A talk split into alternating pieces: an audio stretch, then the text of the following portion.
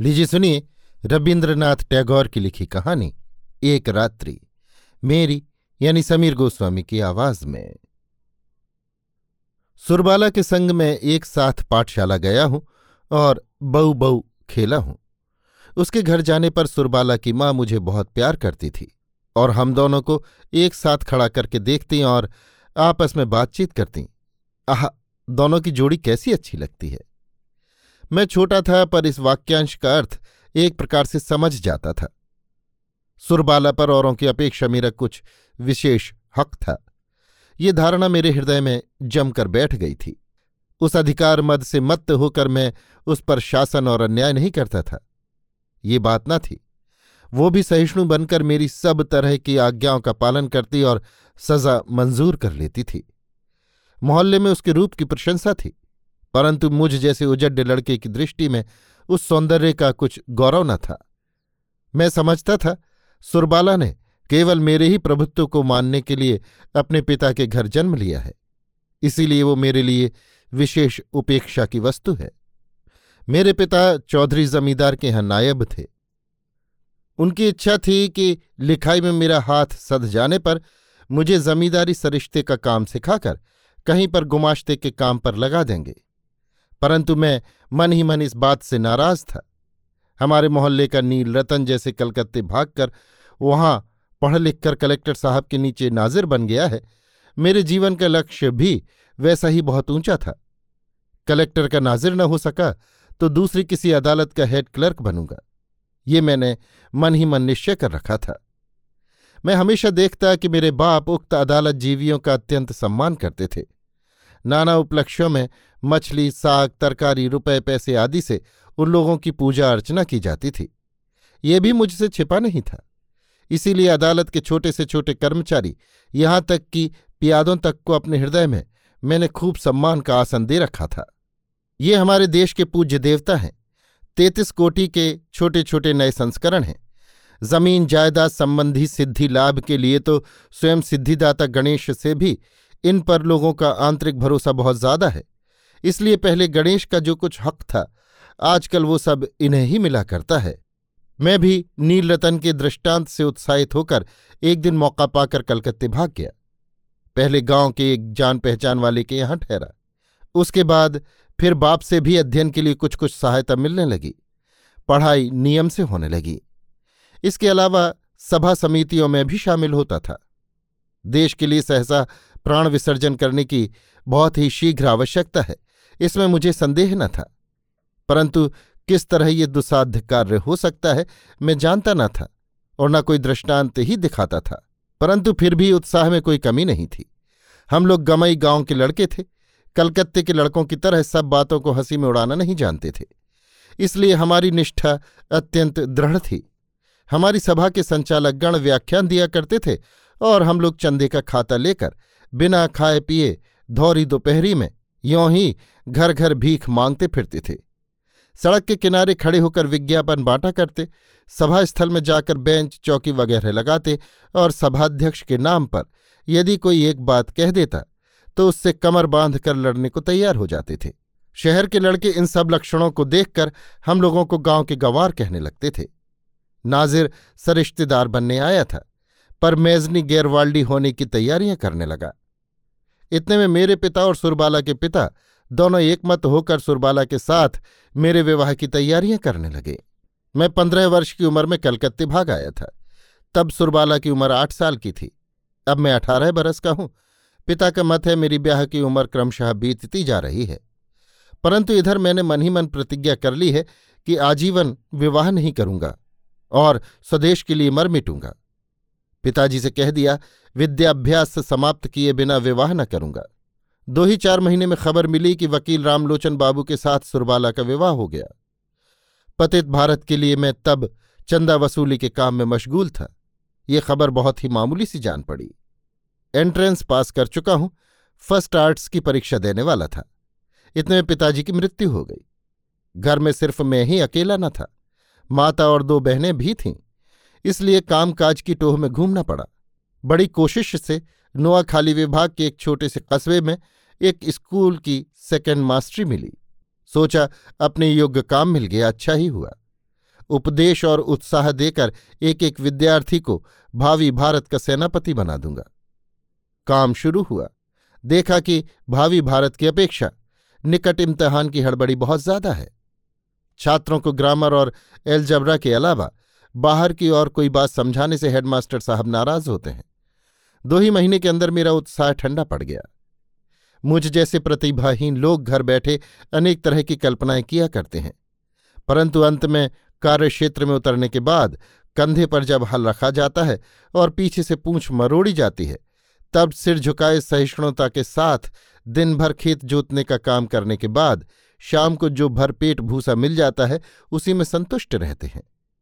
फिर उछल कूद और उत्साह कुछ भी नहीं रहता। आग लगने की आशंका रहती, इससे एक मास्टर को स्कूल में ही रहना पड़ता था। मैं छड़ीदा आदमी था, अतः मेरे ही ऊपर ये भार आ पड़ा। स्कूल से सटी हुई एक छोटी सी झोपड़ी थी, उसी में रहने लगा। स्कूल कस्बे से बाहर कुछ दूर पर था, एक बड़े तालाब के किनारे। चारों तरफ़ सुपारी, नारियल और मदार के पेड़ थे, और स्कूल से बिल्कुल सटे हुए दो बड़े बड़े नीम के पेड़ थे, जिनकी छाया से स्कूल के लोग काफ़ी फ़ायदा उठाते थे।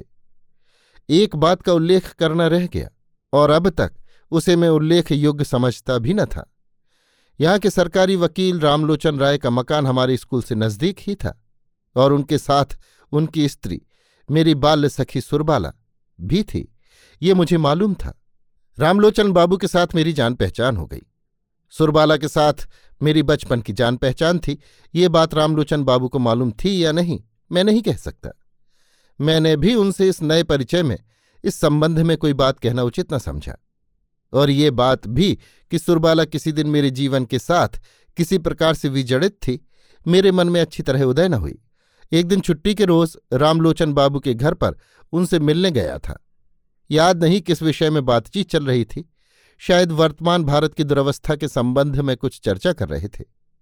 वे इस बारे में विशेष चिंतित और व्याकुल थे, सो नहीं।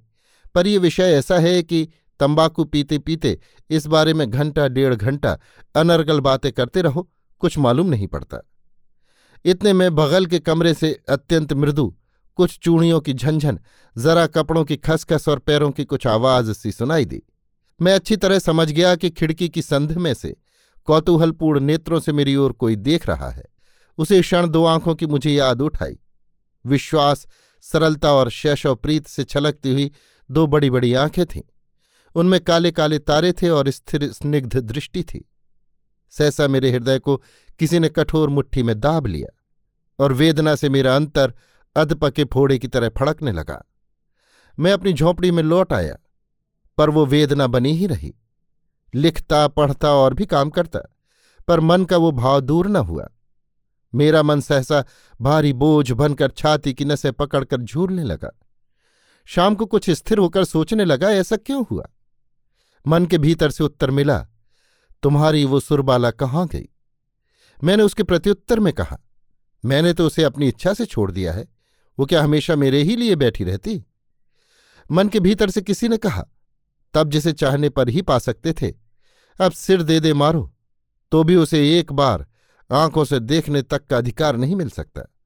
वो बाल्यवस्था की सुरबाला, तुम्हारे कितने ही पास में क्यों न हो? उसकी चूड़ियों की झनकार सुनो, उसके सिर में तेल डालने की गंध का अनुभव करो, परंतु बीच में एक दीवाल हर हालत में रहेगी ही। मैंने कहा, रहने दो, सुरबाला मेरी कौन है? उत्तर मिला, सुरबाला आज तुम्हारी कोई भी नहीं है। पर सुरबाला तुम्हारी क्या नहीं हो सकती थी? बात तो सच है, सुरबाला मेरी क्या नहीं हो सकती थी? सबसे बढ़कर अंतरंग हो सकती थी, सबसे ज़्यादा निकटवर्ती हो सकती थी, मेरे जीवन के संपूर्ण सुखों दुखों की भागनी हो सकती थी।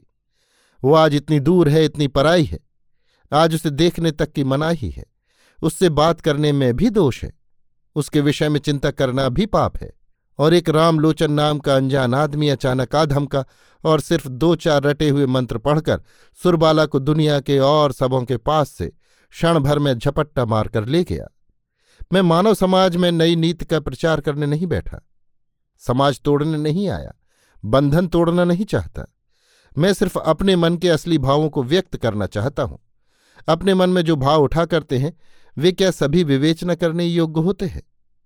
रामलोचन के घर में दीवाल की ओट में जो सुरबाला खड़ी हुई थी, वो रामलोचन की अपेक्षा मेरी ही अधिकतर थी। इस धारणा को मैं मन से किसी भी तरह दूर नहीं कर सकता था। ऐसी चिंता बहुत ही असंगत और अन्यायुक्त है। इस बात को मानता हूँ, परंतु यह अस्वाभाविक नहीं है। अब मेरा किसी काम में मन नहीं लगता। दोपहर को जब क्लास के लड़के गुनगुना कर पढ़ा करते थे, बाहर जब धू धू लू चलती थी गर्म हवा जब नीम की पुष्प मंजरियों की सुगंध बहाल आती थी, तब मेरी इच्छा होती थी। क्या इच्छा होती थी? मालूम नहीं। हाँ इतना कह सकता हूँ कि भारतवर्ष के इन सब भावी आशास्पदों को, उनकी व्याकरण की भूलें बताकर ज़िंदगी बसर करने की इच्छा बिल्कुल नहीं होती थी।